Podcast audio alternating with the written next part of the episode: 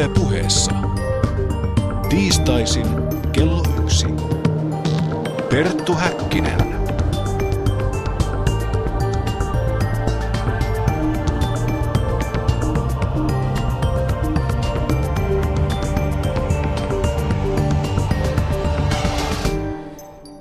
Voitokasta päivää ja lämpimästi tervetuloa tämänkertaisen päänavauksemme pariin. Minä olen Perttu Häkkinen.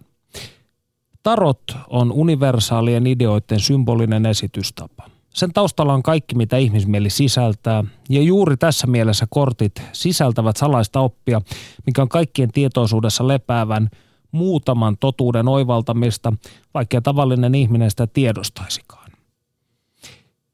Edelliset sanat lausui legendaarinen esoteerikko Arthur Edward Waite aikanaan. Tänään me keskustelemme tarotkorttien historiasta ja käytöstä tarottuntija Kitti Saalosen kanssa. Taiteilija Susanna Salo kertoo puolestaan Panu Hietanevalle vastikään suunnittelemastaan kalevalaisesta Ukon pakasta. Mutta nyt lämpimästi tervetuloa lähetykseenkin. Kiitos. Miten kiinnostuit tarotista? No mua on aina kiinnostanut tällaiset inhimilliset ilmiöt, tämmöinen niin sanottu human condition – ihan nuoresta saakka. Siinä missä muut ehkä luki satuja, niin mä luin myyttejä, mytologioita, kreikkalaisia varsinkin. Ja mä olin vaan kiinnostunut ylipäänsä siitä, että miten ihmismieltä avataan erilaisten symbolien, merkkien ja muiden käsitteiden kautta. Ja sitten tota, mä opiskelin yliopistossa taiteen tutkimusta ja varsinkin sitten taiteen, taidehistoriassa tuli tota ikonografinen tulkinta mukaan – ja siinähän lähdetään embleemeistä ja symboleista vähän samalla tavalla. Ja sitten, Voitko tässä yhteydessä niin. kertoa kuulijoillemme, mikä on embleemin ja symbolin ero? No mun mielestä embleemi on niin kuin enemmän sellainen merkki, joka on niin kuin tässä ja nyt. Symboli on taas se, mikä on niin kuin meille ehkä annettu käsitys jostain muualta, että tämä on vähän semmoinen, että tulkitaan vähän eri tavalla. Mm. Jungilaisittain toisella tapaa, että nämä on vähän tämmöisiä erikoisia asioita. Liukkaita. No liukkailla vesillä mennään tässä. Mutta nämä on viime vuosisadan asioita vähän, että miten kiinnostuin. Mutta sitten mä sain lahjaksi tarot pakan joskus. Ja mä olin ihan, wow, mitäs tämä tässä näin? Ja siitä se sitten lähti mielenkiintoista, kun otit heti esille tämän ohjelman aluksi. Tämä ei siis ollut sovittu, premeditoitu juttu, vaan tämän sadun ja myytin eron, koska eilen olin kirjoittamassa aiheesta ja aloin sitten selvittää sitä, että missä sadun ja myytin ero todella lepää. Ja se menee siinä, että satu ikään kuin jollain tavalla tiedetään aina, että se ei pidä paikkaansa. Myytti taas kertoo jonkinnäköisen psykologisen totuuden symbolikieleen verhottuna. Olemmeko me samalla aaltopituudella? Joo, kyllä ja sehän on hirveän mielenkiintoista, että tavallaan sitten saduissa myös sitten toistuu näitä myyttisiä elementtejä. Että niin esimerkiksi äh, Han, Hansel ja Gretel, siis Hannu ja Kerttu, niin nehän löytyy sitten parina taas myyteistä myös. Ja samalla tavalla niin kuin nämä tämmöiset äh, Dionysosmaiset niin kuin jumaluudet, tämmöiset veijarihahmothan toteutuu myöskin saduissa että sadut kyllä ottaa myyteistä paljon niin kuin sisältöä itseensä. Kyllä, mutta ovat erilaisia popularisoituja, kyllä. vesittyneempiä Juuri versioita. Näin. No palataanpa tarottiin, ettei lipsuta sivuraiteelle heti tästä alkuohjelmasta. Me voimme lipsua sivuraiteelle loppupäässä. Tarotin alkuperäistä ja historiasta on lukuisia eri käsityksiä. Mikä on omasi? No kyllä mä siihen kallistun tähän Albigenseksen niin kuin tota, tulkintaan. Eli tässä on tämä muinainen gnostilainen, jota joskus sanotaan jopa tällaiseksi vähän pakanalliseksi uskomukseksi, mutta mä itse katson, että se on jonkinlainen kristillinen lahko oikeastaan ollut, missä käsitellään niin kuin tämmöistä dualisti, dualismia, eli hyvän ja pahan. Ja sitten taas sitä, niin kuin, tämä samanlainen niin kuin hermeettinen matka – mitä ihmiset tekee mun mielestä tarotin kautta, niin on myös mahdollisuus nähdä tässä Albigenseksen niin kuin näissä opeissa. Ja myös sitten tämä Arthur Waite ajatteli vähän samalla tavalla ja myös tämä kuuluisa niin kuin Heinrich Zimmer tästä asiasta. Niin siis tarotithan Euroopassa eh, ilmaantuivat joskus keskiajan ja renesanssin välissä ja tupsahtivat, tästähän on myös hyvin paljon erilaisia käsityksiä. Joidenkin mielestä 1700-luvulla esimerkiksi pääasiassa Corde Gebelinin ansiosta kehittyy tällainen ajatus siitä, että tarot olisi ollut muinaisegyptiläinen koodattu hermeettinen viisauden kirja. Toiset taas pitävät tarottia ikään kuin aivan sekulaarina korttipakkana, jolla on vuosisatojen aikana vain opittu antamaan tällaisia salatieteellisiä tai mystisiä merkityksiä. Niin mitä sä tästä ajattelet? No itse asiassa tämä Gobelini, hän, hän ei niin kuin koskaan minkäänlaista verifikaatiota löytänyt näille väitteilleen. Mm. Ei ole olemassa minkäänlaista todistusaineistoa siitä. Ja tavallaan minusta on mielenkiintoista, että silloin 1700-luvulla, kun hän kirjoitti tästä näistä asioista, niin se herätti suunnattoman vastustuksen tarotteja kohtaan, mutta myös se, että lähti sitten ruusuristiläisyys ja sitten teosofia ja tämmöiset tietyt henkiset liikkeet, että sehän oli semmoinen niin kuin mekä raamattu se hänen, kuinka moniosainen kirjasarja se nyt olikaan nämä hänen kirjoituksensa. Mutta mä en kyllä ihan lähde noille linjoille itse. Eli näkisit, että vaikka tarotissa olisi jonkunnäköisiä gnostilaisia vaikutteita tai mitä tahansa, niin se on kuitenkin lähtökohtaisesti sellaisena, kun se on Eurooppaan tullut, niin se on ollut korttipakka. No se, yksi sen teoria on, että 1430 olisi ensimmäiset tämmöiset tarot pelikortit niin kuin löydetty. Mutta on hyvin vaikea asia tavallaan, koska tota, nehän on ollut maalattuja. Siis hovimiehet, ylimistö on tilannut taiteilijoilta omat korttinsa ja nehän on tuhoutunut suurelta osin. Että saattaa olla, että toi No ehkä toi Marsein tai egyptiläinen pakka, niin ne on niitä vanhempia, mitä voidaan niin kuin välittää, että on ollut olemassa. Ja 1500-luvultahan vasta oikeastaan tämä esoteerinen tällainen niin, kuin, niin sanottu tulkinta mm. tähän lisättiin. Et kyllä mä tämän tällä tavalla ehkä ajattelen tämän kehityksen. Niin, renessanssi oli todellakin tarotin mm. eräänlaista kulta-aikaa. No Tarotin vakiintuneessa muodossahan on suuren arkkanan 22 korttia ja pienen arkkanan neljään maahan jako, jakautuvat 56 korttia. Seuraava kysymykseni on tietysti naurettavan laaja, mutta haluaisitko hivenen avata kuulijoillemme eri maiden ja pääkorttien symboliikkaa? Mistä pakassa on ylipäätään kysymys? No tota, tämä suuri arkkanahan on niin, niin sanottu suurien salaisuuksien niin kuin kortit. Ja niitä on todellakin 22 kappaletta, 0-20 yhteen. Ja niitä merkitään siis roomalaisilla numeroilla. Ja niistä usein ajatellaan, että siihen liittyy semmoiset niin voimakkaammat arkkityyppiset maailman sel- maailmaa selittävät ihmisen myös sitä tavallaan sitä henkistä matkaa niin kuin jollain tapaa käsitellään ja sivutaan siinä. No sitten on nämä niin sanotut hovikortit – ja siinähän sitten on sitten, meillähän on aika lähellä, varsinkin pelikortteja, jos ajatellaan, että siis symbolit on erilaisia, mutta merkitys, sisällöt on yllättävän samantyyppisiä näissä, siis näissä eri merkeissä. Eli on ö, sauvat, jotka edustaa tulta. Ja siihen liittyy semmoiset niin kuin visiot ja tahto. tahto. Yleensä niin kuin semmoinen niin kuin, erilainen kuin taas miekkojen energia, joka liittyy ajatteluun. Ja ajatteluun saattaa liittyä semmoisia negatiivisiakin konnotaatioita vähän sen. Ja siis sitten on maljat, jotka on taas siis ihmisen tunneelämää sivuavia. Ne voi olla positiivisia, voi olla rakkautta, mutta myös pelkoa. Näitä ihmiskunnan kahta suurta tällaista tunne embleemiä, epiteettiä. Mm. Ja tota, sitten on vielä ö, lantit. Ja se on sitten semmoinen niin kuin maallinen ulottuvuus. Ja nyt mä muuten taisin vähän sotkeutua näissä sanoissani, koska tota, siis jos ajatellaan hovikortteja, niin se tavallaan kuvastaa sitä, että mitä me ollaan saatu aikaan niin kuin tässä elämässämme. Ja myös sitten niitä haasteita, että millä tavalla me suhtaudutaan näihin tällaisiin asioihin, mitä me ollaan itse luotu. Ja sitten jos me mennään niihin 40, näihin yhdestä, siis s tavallaan siihen kymppiin, niihin korttiin, niin sieltä tulee taas sitten erilaisia ulottuvuuksia. Et siinä tulee just tämä että mikä on suhde todellisuuteen, eli lantit, mm. mitä me tehdään tässä näin.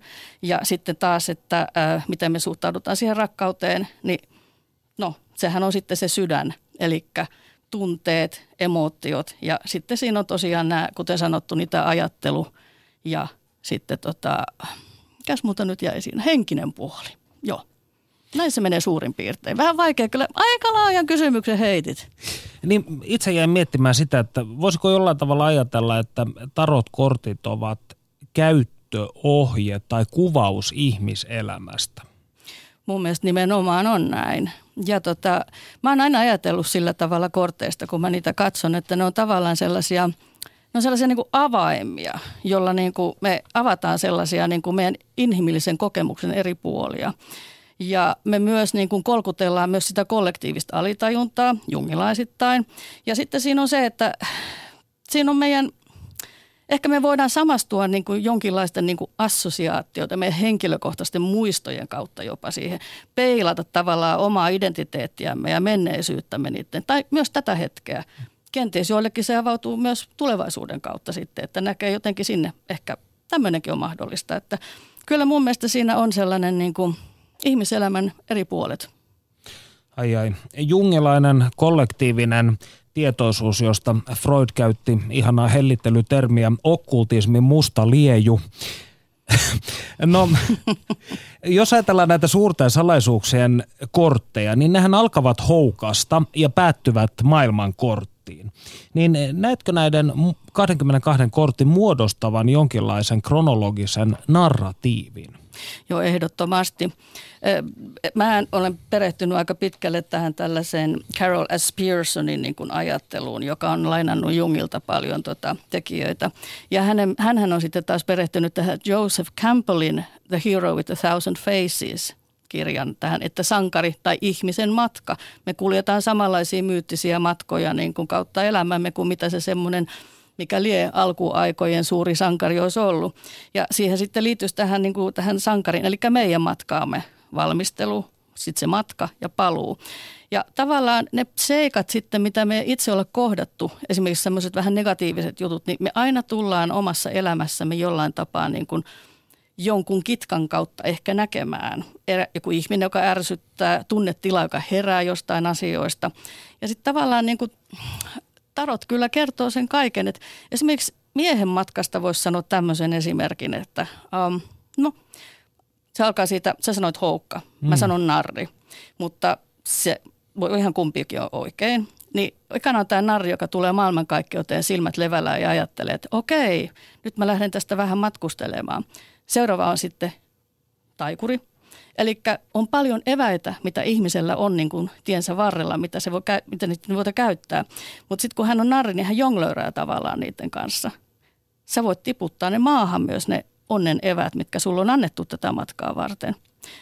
No, sitten päästään hallitsijaan, jolloin tulee jonkinlainen viisaus. Voi olla, että tähän väliin tulee tämä soturin rooli, koska tavallaan jos niin kun sä menetät ne, mitkä sulla on annettu ja sä pidät itsestään selvänä, sulla tulee aggressioita ja silloin tulee soturivaihde päälle. Mutta jos viisauden kautta sä pääset jotenkin siihen hallitsijatilaan, eli sulla on semmoinen oikea mielisyys, oikeudenmukaisuus ja elämänhallinta mukana, niin hieno juttu.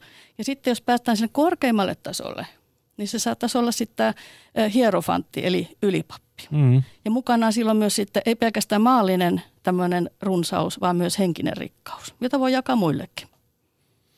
No sitten jos ajatellaan tällaisia ö, saturnaalisia kortteja niin sanotusti, jotka ö, viittaavat jonkinnäköisiin vastoinkäymisiin. Esimerkiksi oma henkilökohtainen suosikkikorttini Torni, jossa jumalainen salama iskee torniin räjäyttäen sen ja kaksi hahmoa loikkaa tai syöksyy alas tornista ammottavaan syvyyteen niin mikä tällaisten niin sanotusti, näytän tässä nyt sitaattimerkkejä, negatiivisten korttien merkitys on?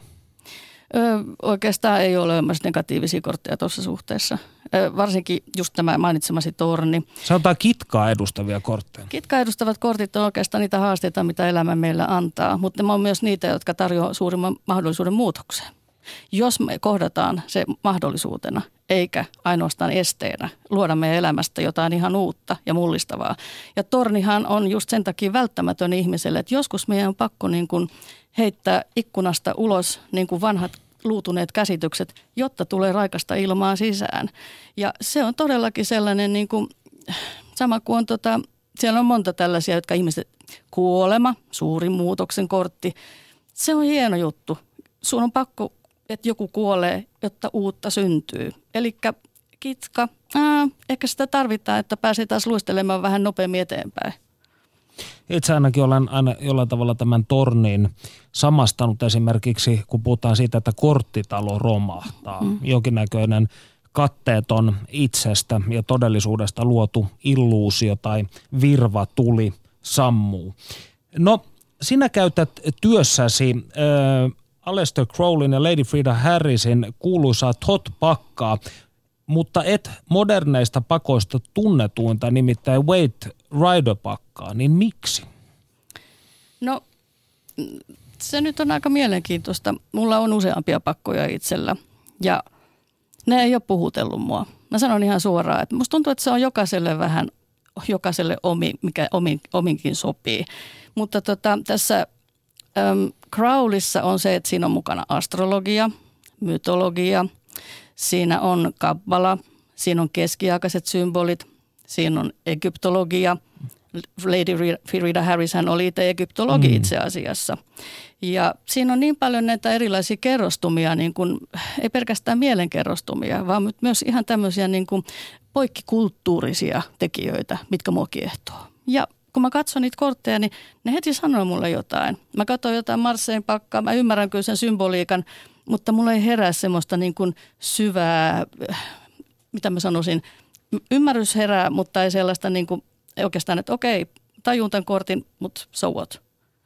Niin se ei ikään kuin elä sinun tie- tietoisuudessasi. Ei. ei.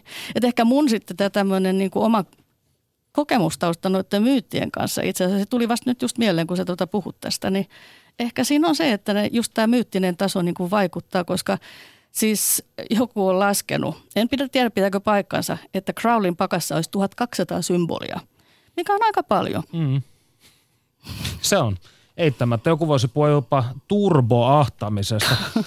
No minkä kortin symboliikka sinulle? Tämä on tietysti nyt hyvin vaikea kysymys, kun kortteja on 78, mutta jos sinun pitäisi valita yksi, minkä symboliikka on sinun elämääsi tai tietoisuuttasi eniten puhutellut, niin mikä se on? No, kyllä, se, kyllä se on ilman muuta toi, se, mä otan nyt tässä esille sen, että Perttu näkee tämän kortin. Se on tämä intohimon kortti tota Crowlin pakassa ja voima muissa korteissa. Eli isossa arkaanassa kortti numero 11. 11 on tietysti Crowlille edusti muutoksen mm. lukua, mikrokosmoksen ja makrokosmoksen välittymistä. Niin minkä takia, voitko kuvailla tämän kortin symboliikkaa? Joo, tämä on aika mielenkiintoinen kortti siinä suhteessa, että tota, jopa nämä tunnetuimmat niin kuin, tota, Crowlin kortin tulkit, eli Ziegler ja sitten tota, tämä Arians, niillä on vähän erilaiset tulkinnat tästä kortista. Ja itse asiassa nyt mä sitten itse teenkin niin, että mä lähestyn sillä omalla tulkinnallani sitä, että mä teen jonkinlaisen fuusion siitä. Mutta tässä on tämmöinen alaston nainen, joka on täysin niin kuin, tota, avoimesti ratsastaa tällaisella leijonalla – ja leijonan niin kuin talutushihnassa on seitsemän tällaista olemuspuolta. Siinä on muun muassa runoilija, siinä on erakko, siinä on kaikki. Ja täällä on myös mukana tämmöinen käärmepää. Eli aika, aika hevin näköinen silloin tämä urakka tässä näin. Mutta tässä on se positiivinen, että tämä nainen on suitsee nämä kaikki, kaikki seitsemän eri olemuspuolta. Ja hän on niin kuin täysin vapautunut. Tämä on niin kuin edustaa sellaista rohkeutta, joka on niin kuin semmoisella hyvin arkkaisella, syvällisellä tasolla tapahtuva. Lisäksi tämä nainen pitää kädessään graalin maljaa, jossa on tällainen rakkauden ja kuoleman liekki. Ja no, tässä nyt menee sitten nämä tulkinnat vähän eri tavalla, että Ziegler sanoo, että tuolla on pyhimykset taustalla. Sitten Arjen sanoo, että tuossa on niin kuin, että se polkee niitä menneet, menneen haamuja tämä, tämä leijona – mutta tämä sama leijona-symboli kyllä on muuten näissä muissakin pakoissa, mutta tässä se on musta kaikkein kauniimmalla tavalla niin kuin tota, Ja se tietysti myös symbolisoi Crowleya itseään. Kyllä. Ja äh, Lady Babylonia, jolla on malja kädessään. Niinpä. no niin, nyt olemme päässeet syvään päätyyn. Jatkamme hetken päästä studiossa siis Perttu Häkkinen ja Kitti Salonen keskustelemme tarotin symboliikasta ja teistä alitajuntaan. Nyt kuitenkin kuulemme, mitä Panu Hietanen vaan iloksemme askarellut. Perttu Häkkinen. Kukaan ei tarkalleen tiedä, missä ja milloin tarotkortit ovat syntyneet, mutta kalevalaisten tarotkorttien eli ukon pakan vaiheet ovat tarkasti selvillä, ja niihin me pureudumme seuraavaksi. Ukonpakassa vanha tarotperinne sekoittuu suomalaiseen kansanperinteeseen ja nyt meillä on täällä studiossa hiljattain ilmestyneen Ukonpakan suunnittelija, helsinkiläinen kansanperinne ja tarot-harrastaja Susanna Salo. Itse asiassa hän on myös esikoiskirjailija, sillä Ukonpakan yhteydessä julkaistiin 300-sivuinen opaskirja, jossa on ohjeita kalevalaiseen tarot-tulkintaan. Mutta luovutetaan nyt puheenvuoro Susanna Salolle. Hyvää päivää ja tervetuloa ohjelmaan. Kiitos paljon. Minä tuossa kuvailin ukonpakkaa kutsumalla sitä kalevalaiseksi tarot-pakaksi, mutta kerrotko vielä omin sanoin, mistä siinä on kyse? Joo, eli ukonpakka on tosissaan ö, kalevalainen tarot-pakka, mutta siinä on sitten lisäksi myös niin kuin, ö, tämmöistä kansanperinne aineistoa, että siinä on näitä uskomusolennoista kertovia kortteja, myös niin kuin varsinkin pienessä arkanassa varsinkin. Siinä lähdetään tavallaan matkalle niin kuin tämmöiseen kansanperinteen viisauteen ja hakemaan vähän niin kuin tämmöistä esi-isien ja äitien tarinamaailmaa niin kuin ehkä nykypäivän ihmiselle jotenkin käsin kosketeltavammaksi. Pureudutaan kohta tarkemmin ukonpakkaan, mutta keskustellaan hieman sinun omasta tarot-suhteestasi. Kuinka tämä tarot-innostus oikein sinun kohdallasi alkoi? No mun kohdalla on tota niin, niin mummollani on suuri vaikutus tähän että hän on ollut kiinnostunut tämmöisistä tarot-ennusteluista sun muista unista ja kaikesta tämmöisestä näin, niin pienestä tytöstä saakka on sitten hänen luona aina näistä juteltu ja kävi siellä paljon koulun jälkeen aina juomassa kahvia ja tuolla kun hän asui siinä lähellä, niin tota, siellä on sitten povailtu ja mummo on niin kuin opettanut niiden korttien käyttämistä ja tämmöistä vähän niin kuin jännää maailman kuvaa sitten, mikä erostaa aika paljon ehkä omasta perheestä, että siellä ei kukaan ole tämmöisistä ollut koskaan kiinnostunut.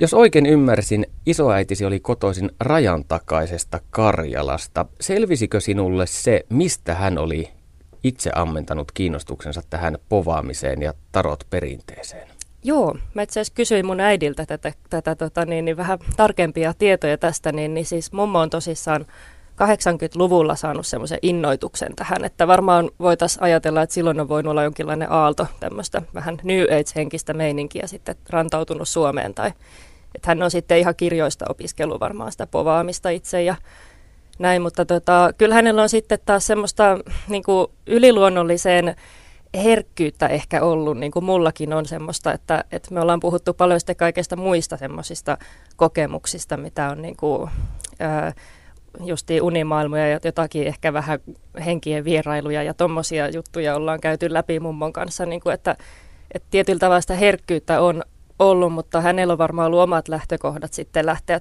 niin kuin tutkiin tarotkortteja ja olen kiinnostunut näistä ennustelumeiningeistä. Kuinka sinä itse käytät tarotteja? Millaisiin asioihin tai tilanteisiin haet niistä apua?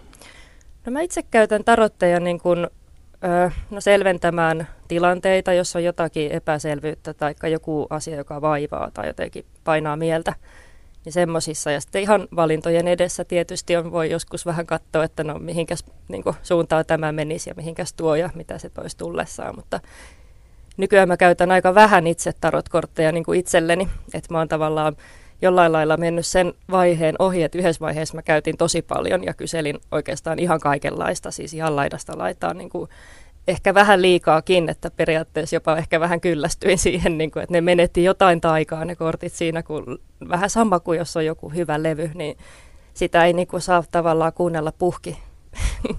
Jotkut ihmiset ajattelevat, että tarotteihin liittyy jotain yliluonnollista ja he ennustavat niillä tulevaa, mutta kuinka sinä suhtaudut tähän asiaan? Uh, no mun mielestä tarotkorteilla ei oikein voi ennustaa tulevaa. No ehkä voi nähdä jotain pientä niin kuin vision tynkää, että tuohon suuntaan tämä nyt tosissaan olisi menossa tai niin kuin tämmöistä, mutta kyllä ne mun mielestä aina kommentoi enemmänkin sitä tämänhetkistä tilannetta. että tavallaan, että sillä energialla, millä sä nyt nostat kortteja pakasta, niin, niin ne niin kuin resonoi suhun nyt, että kyllä sitten tietysti moni ajattelee, että niillä voi sitä tulevaakin niin kuin ennustaa, mutta, mutta toisaalta on sanottava tästä mun omasta ukonpakastani tämmöinen pieni tarina, kun tota, ää, mä olin saanut mun ystävältä niin kuin kaksi tämmöistä vanhaa pelikorttipakkaa, ja mä niistä sitten koostin semmoisen ensimmäisen niin kuin testeriversion, että pystyin nostella itselleni näitä kortteja. Ja mä sitten ensimmäisen kerran nostin ukonpakalla itselleni kortteja ja sieltä nousi sitten kolme korttia. Ensimmäinen oli Tuonelan tyttö ja sitten oli Lemminkäisen äiti ja sitten Mehiläinen kolmas kortti.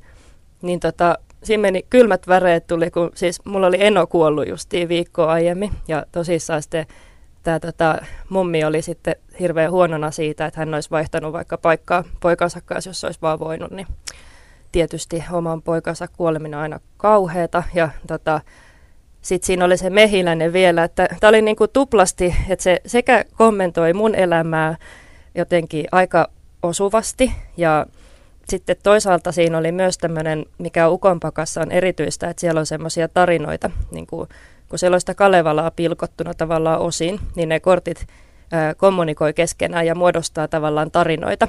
Niin tota, tässä yksi tämmöinen tarina tuli sitten samalla, että siinä se Tuonelan tyttökortissa, niin, niin Lemminkäinen ää, tosiaan kuolee Tuonelan joella ja joutuu sinne virtaan ja se ruumis paloittuu sitten ja seuraavassa kortissa, joka oli tämä Lemminkäisen äiti, niin se naaraa sitten sen poikansa sieltä ja niin kuin kokoaa sen ruumiin ja, ja tota, yrittää saada siihen sitä henkeä. Ja sitten tämä kolmas kortti, tämä mehiläinen, niin oli se tota, avunantaja, joka sitten toisen elämän nesteen sieltä yhdeksännestä taivaasta tälle lemminkäisen äidille, niin, niin, niin tota, sitten millä se lemminkäinen saatiin sitten heräämään kuolleista.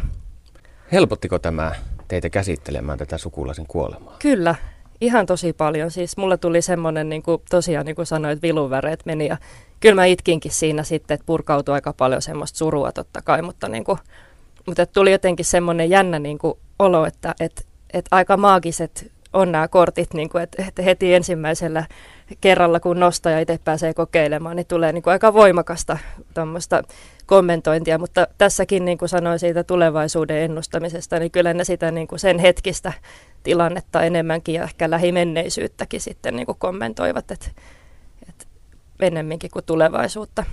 Sinun tapauksessasi tarot, kortit ja unimaailma liittyvät toisiinsa. Kerrotko hieman niiden suhteesta?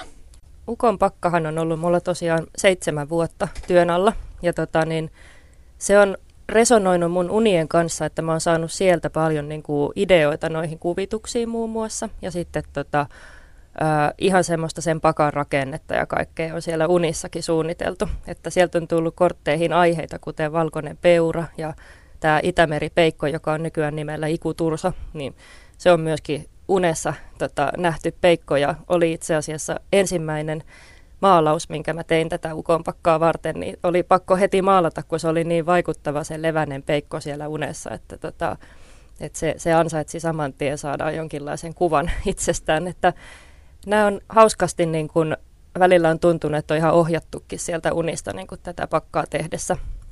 Ja ennen unia ja tämmöisiä on liittynyt tähän pakkaan, että esimerkiksi tuossa kesällä 2016, niin mä olin teettänyt semmoisia ihan postikortteja, niin kuin, joita mä jakelin sitten ihmisille vähän niin kuin tiedottaakseni, että tämmöinen projekti mulla on tässä näin. Ja näin, ja mä olin laittanut tota, niin, niin, nettiin sitten johonkin kuvaan yhteen ryhmään niistä korteista, ja sitten mä sain yhteydenoton, jossa kutsuttiin tota, pakanallisille syysmessuille niin esitteleen tätä niin kuin projektia sitten. Ja tämä tota, oli jännä, koska mä olin nähnyt pari yötä aikaisemmin unen, missä jollain tuntemattomalla naisella oli näitä mun postikortteja niin kuin käsissänsä ja hän niitä selaili ja niin kuin huomasi mut siinä vieressä, että hei, että, että tässä on sulle tämmöinen sadan euron bonus. Hän ojensi mulle sadan euron setelin ja, ja tota, sitten siinä oli semmoinen tiedoksianto, että, että tulet kohtaamaan niin kuin jonkun miespuolisen opettajan ja että niin kuin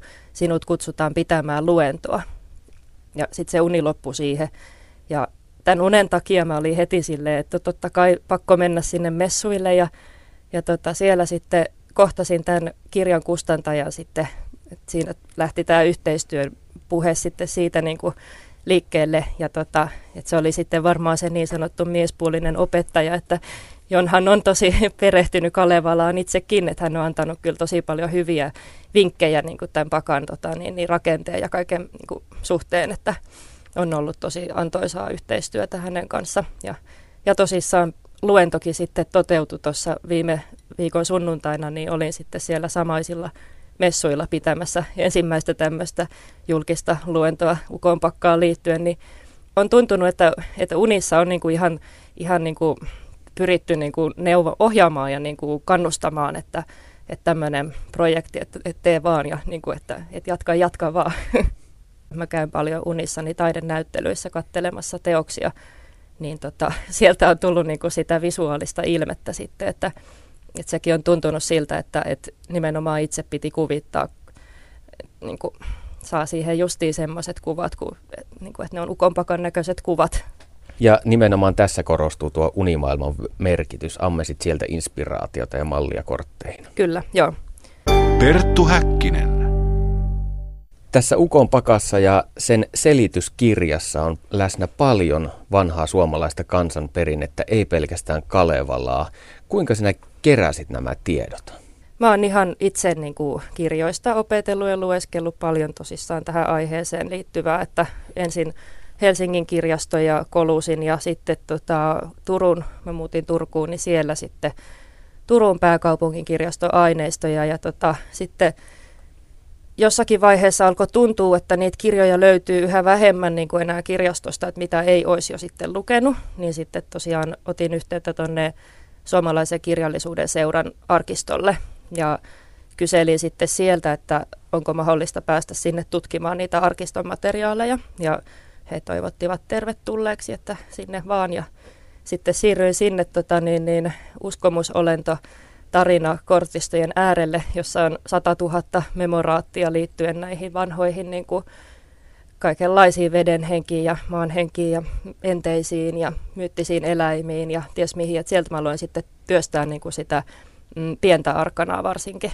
Et ukonpakassa se jaottelu menee tosissaan silleen, että isossa arkanassa on enemmän sitä Kalevalaa ja pieni arkana on sitten enemmän näitä uskomusolentoja. Et siellä on sitten myyttisiä eläimiä ja muita, myös myyttisiä paikkoja kuvattuna. Mutta voi siis sanoa, että Ukonpakan selityskirjan kansien välissä on vanhaa kansanperinnettä, joka on vuosikymmeniä ollut kansanrunousarkiston kätköissä.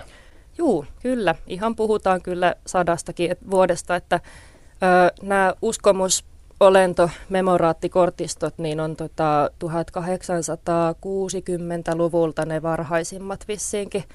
Ja sitten käsittääkseni suurin osa niistä kokoelmista on niin kuin kahden semmoisen isomman keruun tuotosta, että 30-luvulla on ollut yksi ja sitten 61 on ollut toinen tämmöinen isompi kansan niin kuin tietoudon keruu, tai näitä mitä SKS järjestää edelleenkin, kerää memoraatteja, muistelmia.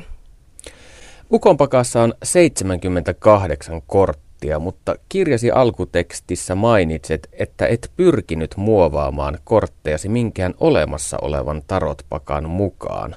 Eivätkä useimmat kortit vastaa mitään Crowlin pakan korttia. Kerrotko hieman Ukonpakan tästä maailmasta? Miksi otit tällaisen lähestymistavan?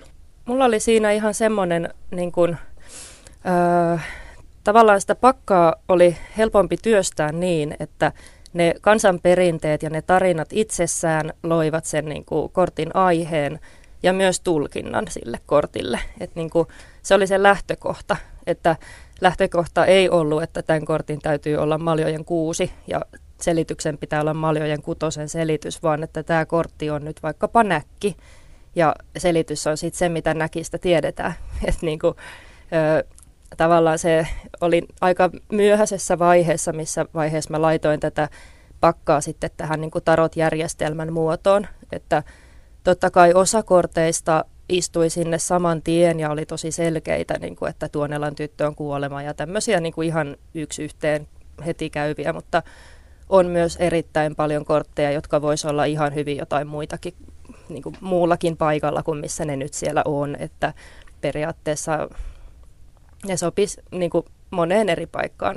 Sitten mä vaan niin kuin koin sen, että, että turhahan mun on tehdä Crowlin pakkaa uudestaan tai tehdä siitä jotain versiota, koska se on hyvä pakka niin kuin sellaisenaan. Ja tavallaan kunnioituksesta Crowlin maailmaa ja pakkaa kohtaan, niin en pyrkinyt sitten niin kuin tekemään sitä samaa. Et Ukon pakka on ihan omanlaisensa ja siinä on itse asiassa fuusioitu niin kuin tarot kortteja laajemminkin, että mä oon itse niitä tosi paljon erilaisia pakkoja nosteluja käyttänyt ja mä niin kuin käytin siinä vähän semmoista niin kuin vapaampaa otetta, että, että mä työstin sitä niin, että korteilla oli korkeintaan numerot 1-100 tai jotain tämmöistä. Että ei ollut niin kuin, niin kuin pakko laittaa sitä johonkin tiettyyn pisteeseen siellä pakassa niin kuin istumaan.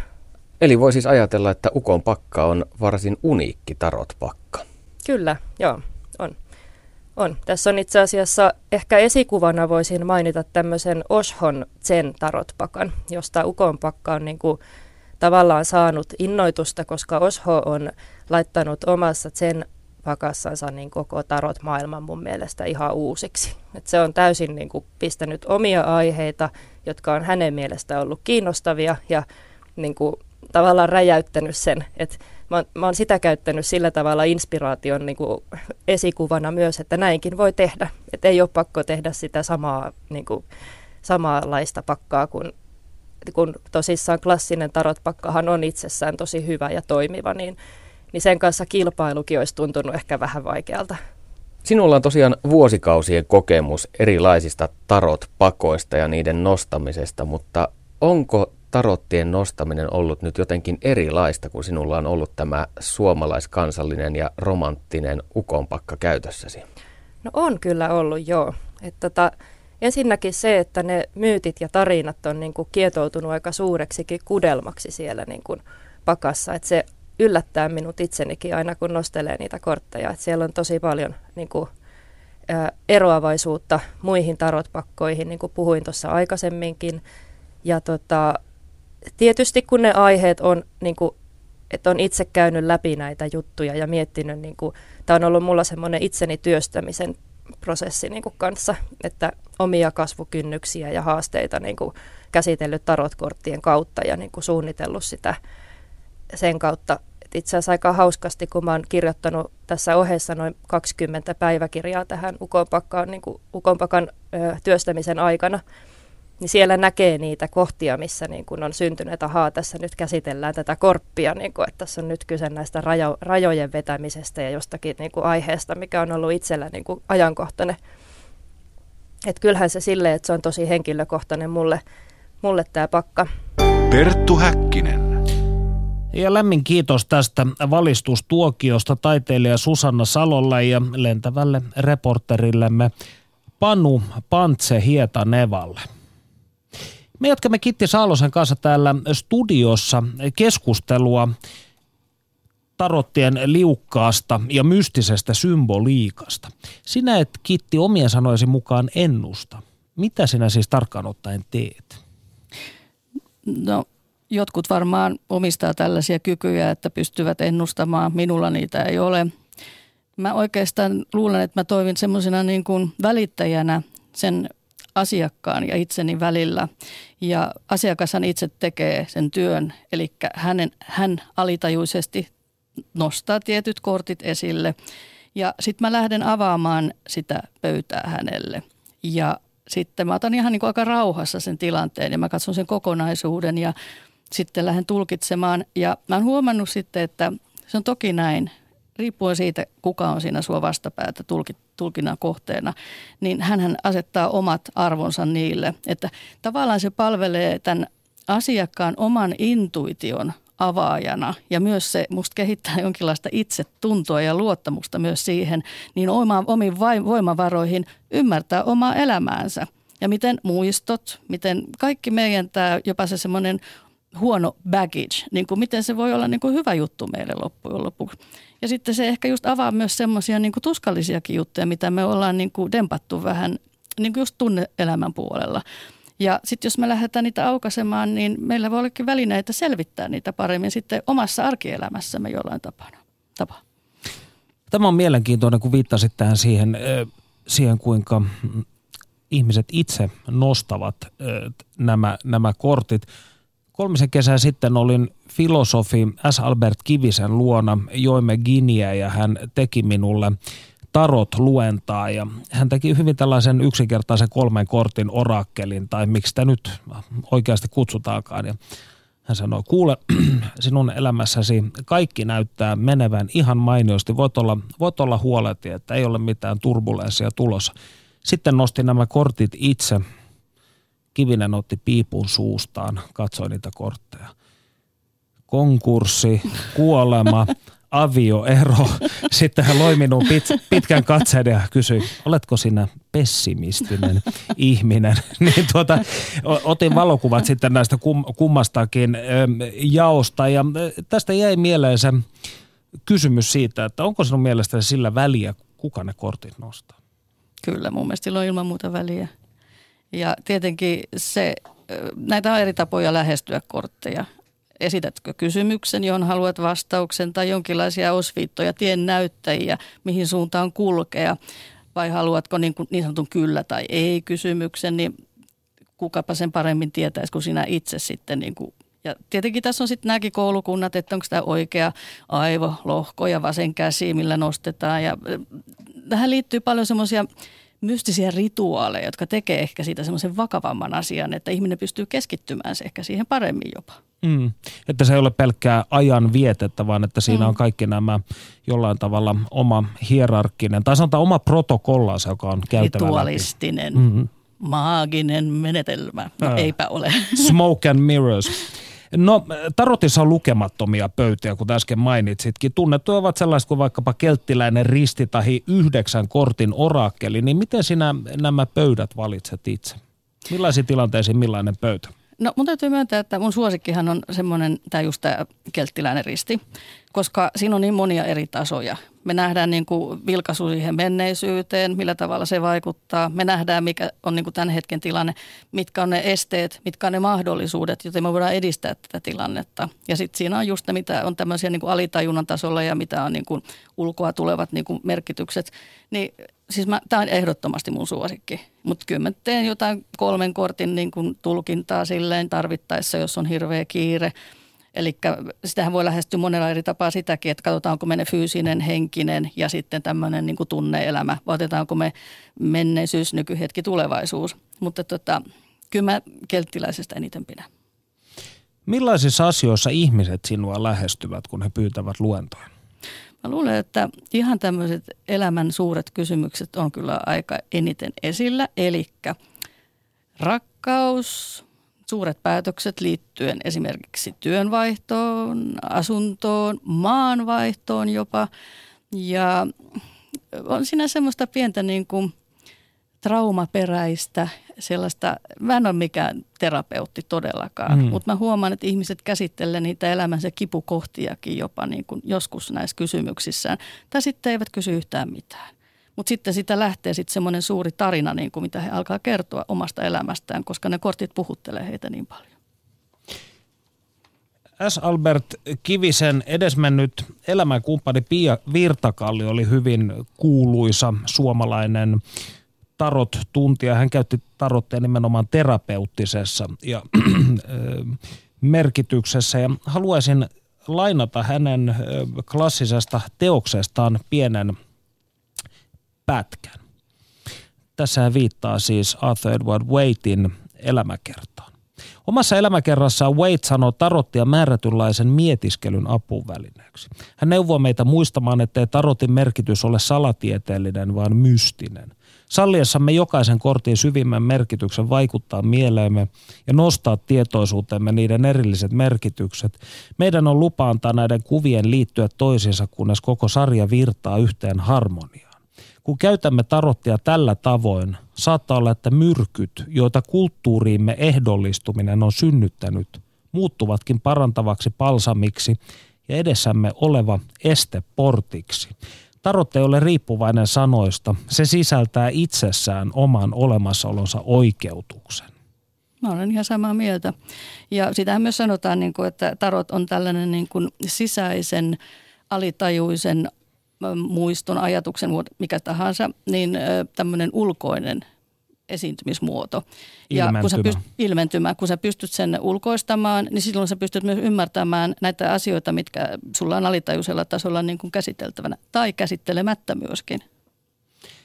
Eli tarot on siis viime kädessä työväline, psykologisen itsereflektion väline tai keino päästä kohti tätä jungilaista individuaatiota tai kenties jopa initiaatiota?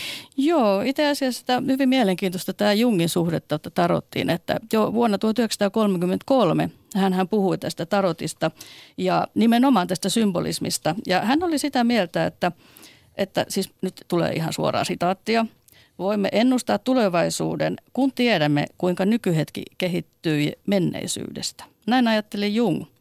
Ja hän Eli oli, tällainen shakin pelaajan ikään kuin joo, kulma. Juuri näin. Ja hän ajatteli näin, että, että jopa tämä, niin kuin tämä ennustaminen saattaisi niin kuin, tota, nopeuttaa tätä individuaatioprosessia.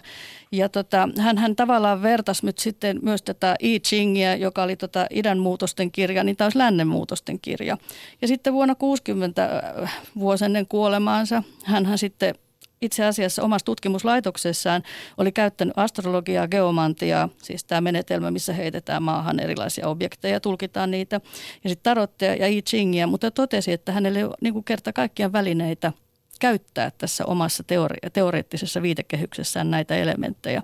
Mutta että Jung todella uskoo tähän ko- kollektiivisen alitajunnan arkkityyppeihin ja siis on olemassa Robert Wangin, Jungin tarotkortit myöskin mutta mä, mä en ole niitä vielä nähnyt, mutta mulla on tulossa ne kyllä. Et, et kyllä mä, niin kuin, mä todella jollain tapaa on niin kuin ihan täysin sitä, että meidän elämä on tämä matka ja me tarvitaan jonkinlaisia sellaisia juuri näitä tien viittoja, että miten me kohdataan niitä haasteita ja myös miten me hyväksi käytetään niitä hyviä puolia, mitä me, meille on niin kuin annettu. Ja mä uskon tämmöiseen, sä tiedät nämä termit psykomytologia ja psykopatologia. Kyllä. Ja eli siis tota, tämä psykopatologiahan tulee, se on tavallaan tämä varjopuoli Jungilla. Ja ö, ainoastaan 13 niin kuin tarotkorteista edustaa näitä varjoja. Ja nämä on taas tämmöisiä diagnostisia juttuja vähän ja huonot käyttäytymismallit, ö, miten sä tukahdutat tunteitas – mutta sitten jos sulla on tämä psykomytologia, niin kuin Crowlin korteissa on, jota minä ylenpalttisesti rakastan, niin siellä logos... Seuraa mainos. no eikö, joo, tämä on niin hirveä egotrippi nyt, sori. No, mutta siinä on tämä logos, eli meidän synnynäinen viisaus kohtaa tämän eroksen, eli tämän rakkausolemuspuolen. Ja sitten tavallaan tulee tämä myyt, myytos, eli synnynäinen elämän tarkoitus, ja me ymmärretään tavallaan se meidän elämän, siis – kokonaisuuden niin kuin ihmiskunnan elämän myytti. Eli loistavaa. Mä olen aivan innostunut tästä. No, miten tarot on laajentanut sinun omaa henkilökohtaista elämänymmärrystäsi? No itse asiassa tämä Carol S. Pearson, johon mä törmäsin 90-luvun alussa, mä olin jossain työmatkalla, taisin olla Amsterdamissa ja Mä olen silloin jo tehnyt tarottia muutaman vuoden. Mutta mä en ollut koskaan nähnyt niin kuin ihan selkeästi niin kuin, sitten kirjan nimen Awakening the Heroes Within, jonka mä silloin hankin. Ja siinähän kävi sitten just tavallaan jungi, jungilaisten 12 arkkityypin tämmöisen matkan läpi. Ja sitten mä oikeasti rupesin ajattelemaan omaa elämäni aika paljon tämän kautta. Ja myös sitten, koska mä olin tarot tulkki, niin mä rupesin kortin kautta katsomaan sitä. Mutta mähän en tee tulkintoja itselleni. Mä haluan nyt korostaa sitä. Silloin joskus... Miksi? Mä en enää pysty näkemään. Tämä äskeinen, tämä Kalevala-korttien tekijä. Susanna Salo. Susanna Salohan itse mainitsi siitä, että ei hänkään enää oikein, että se tietty vaihe on ehkä ohitettu.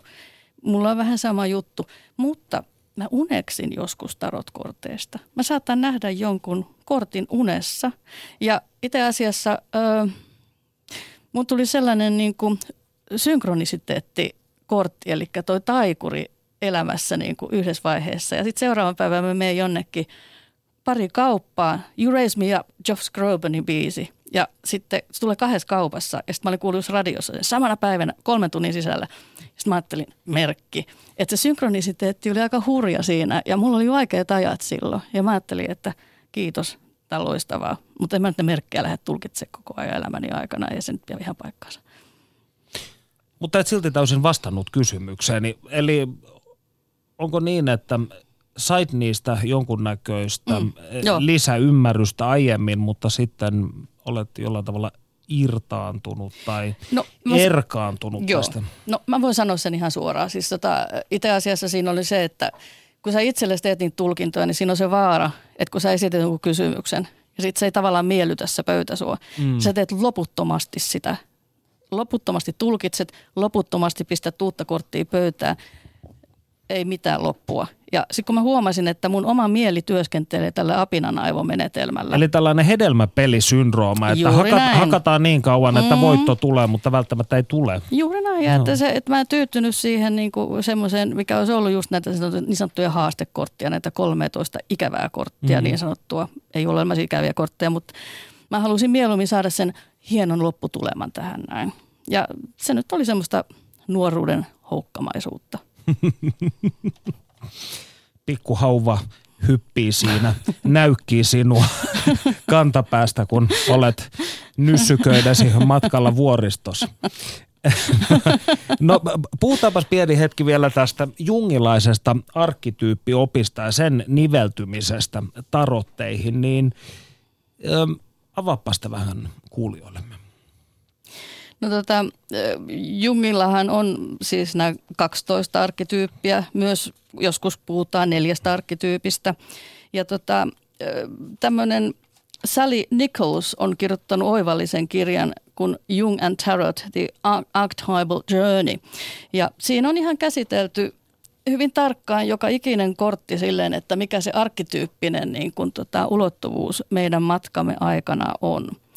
Eli jos me ajatellaan sitä, että me pyritään jonkinlaiseen eheytymiseen elämässämme, että me käydään tietyt kokemukset, me koetaan myöskin ne ikävät tunteet, mutta myös sitten ikävien tunteiden kautta ehkä pystytään avautumaan esimerkiksi rakkauteen tai hyväksytään jopa se, että me ansaitaan rikkautta eikä niin kuin syyllistytä ja tälleen näin. Niin siis just niin kuin mä puhuin tästä, tästä Pearsonin matkasta – jossa on niin kuin nämä eri vaiheet, niin ne tavallaan niin kuin alkaa siitä narrista, siitä nollasta, siitä houkasta ja sitten ne päättyy sitten maailmankaikkeuteen. Eli ihminen on valmis ottamaan haltuunsa ja tekemään sen oman maailmaansa, mikä hänelle kuuluu, kun hän on käynyt kaikki nämä initiaatiot läpi tavallaan. Ja nämä kaksi järjestelmää, jos niitä nyt voi järjestelmiksi kutsua, niin sinun mielestäsi ovat yksimittaiset?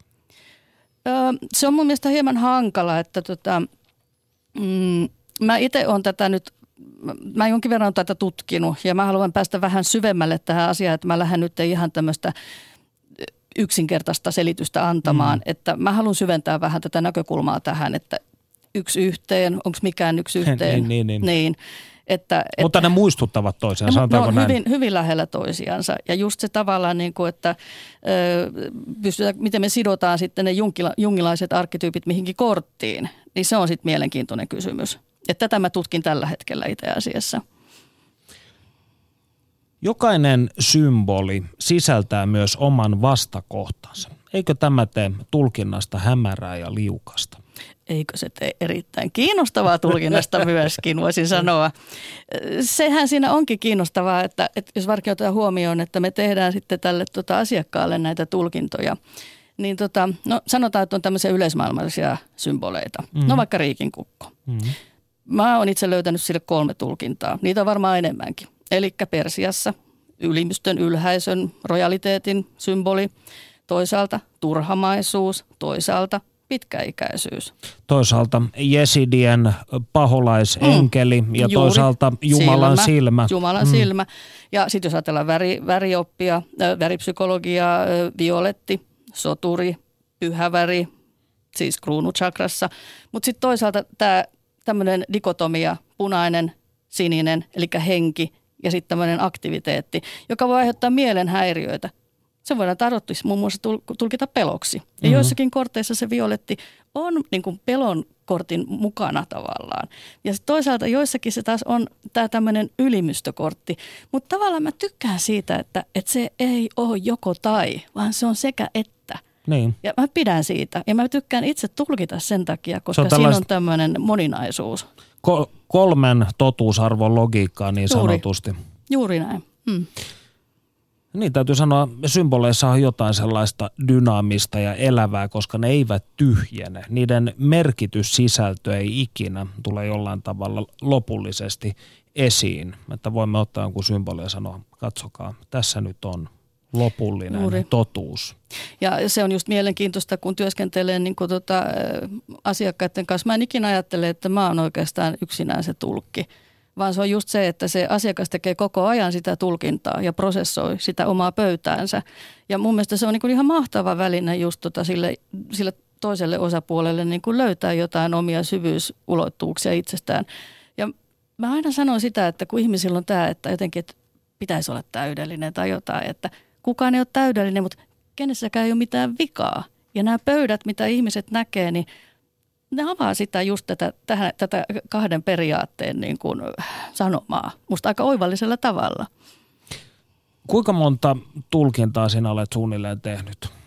Voi, mä oon tehnyt melkein 30 vuotta näitä, että mä en tiedä nyt osaa yhtään sanoa. Satoja tai tuhansia joka tapauksessa. No en tuhansia, mutta ehkä mm. puhutaan jostain tämmöisestä joo, pienemmästä. No, näetkö sinä säännönmukaisuuksia näiden eri ihmisten, jos nyt palataan yhä tähän arkkityyppiteoriaan, mm. niin näetkö sinä sellaisia ö, rakenteellisia säännönmukaisuuksia eri ihmisten elämän poluissa, vaikka he olisivat sanotaanko eri sukupuolta, eri sosiaaliluokkaa, niin edelleen?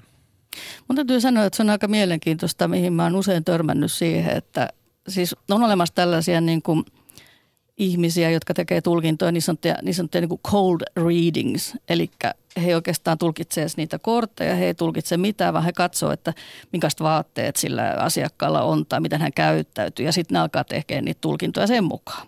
No mä en pidä sellaisesta ollenkaan, mutta mä oon huomannut semmoisen jännän piirteen, että sellaisia ihmisiä, jotka niin kuin tulee kauhean jotenkin ekstrovertteina, itsevarmoina, ja sitten mä itsekin hämmennyt, mä katson, että siellä on erittäin vaikeita tunneelämän kortteja. Sellaisia niin kuin suuria patoutumisia, suuria pettymyksiä tai sitten miekkojen kortteja, jossa on tämmöistä suurta itseinhoa tai jotain tämmöistä niin kuin hyvin, hyvin negatiivista. Sitten mä katson sitä ihmistä, joka reteenä tulee siihen ja jo, että kaikki on hirveän hyvin ja sitten sieltä tuleekin jotain, että oikeastaan se, mitä sä näet, ei koskaan ole se, mitä se on. Meidän on valitettavasti pakko lopettaa tähän, eli itse inhoon. Toivottavasti kaikki pääsemme siitä jonain päivänä yli. Lämpimästi kiitos Kitti Saalonen. Kiitos. Yle puheessa. Perttu Häkkä.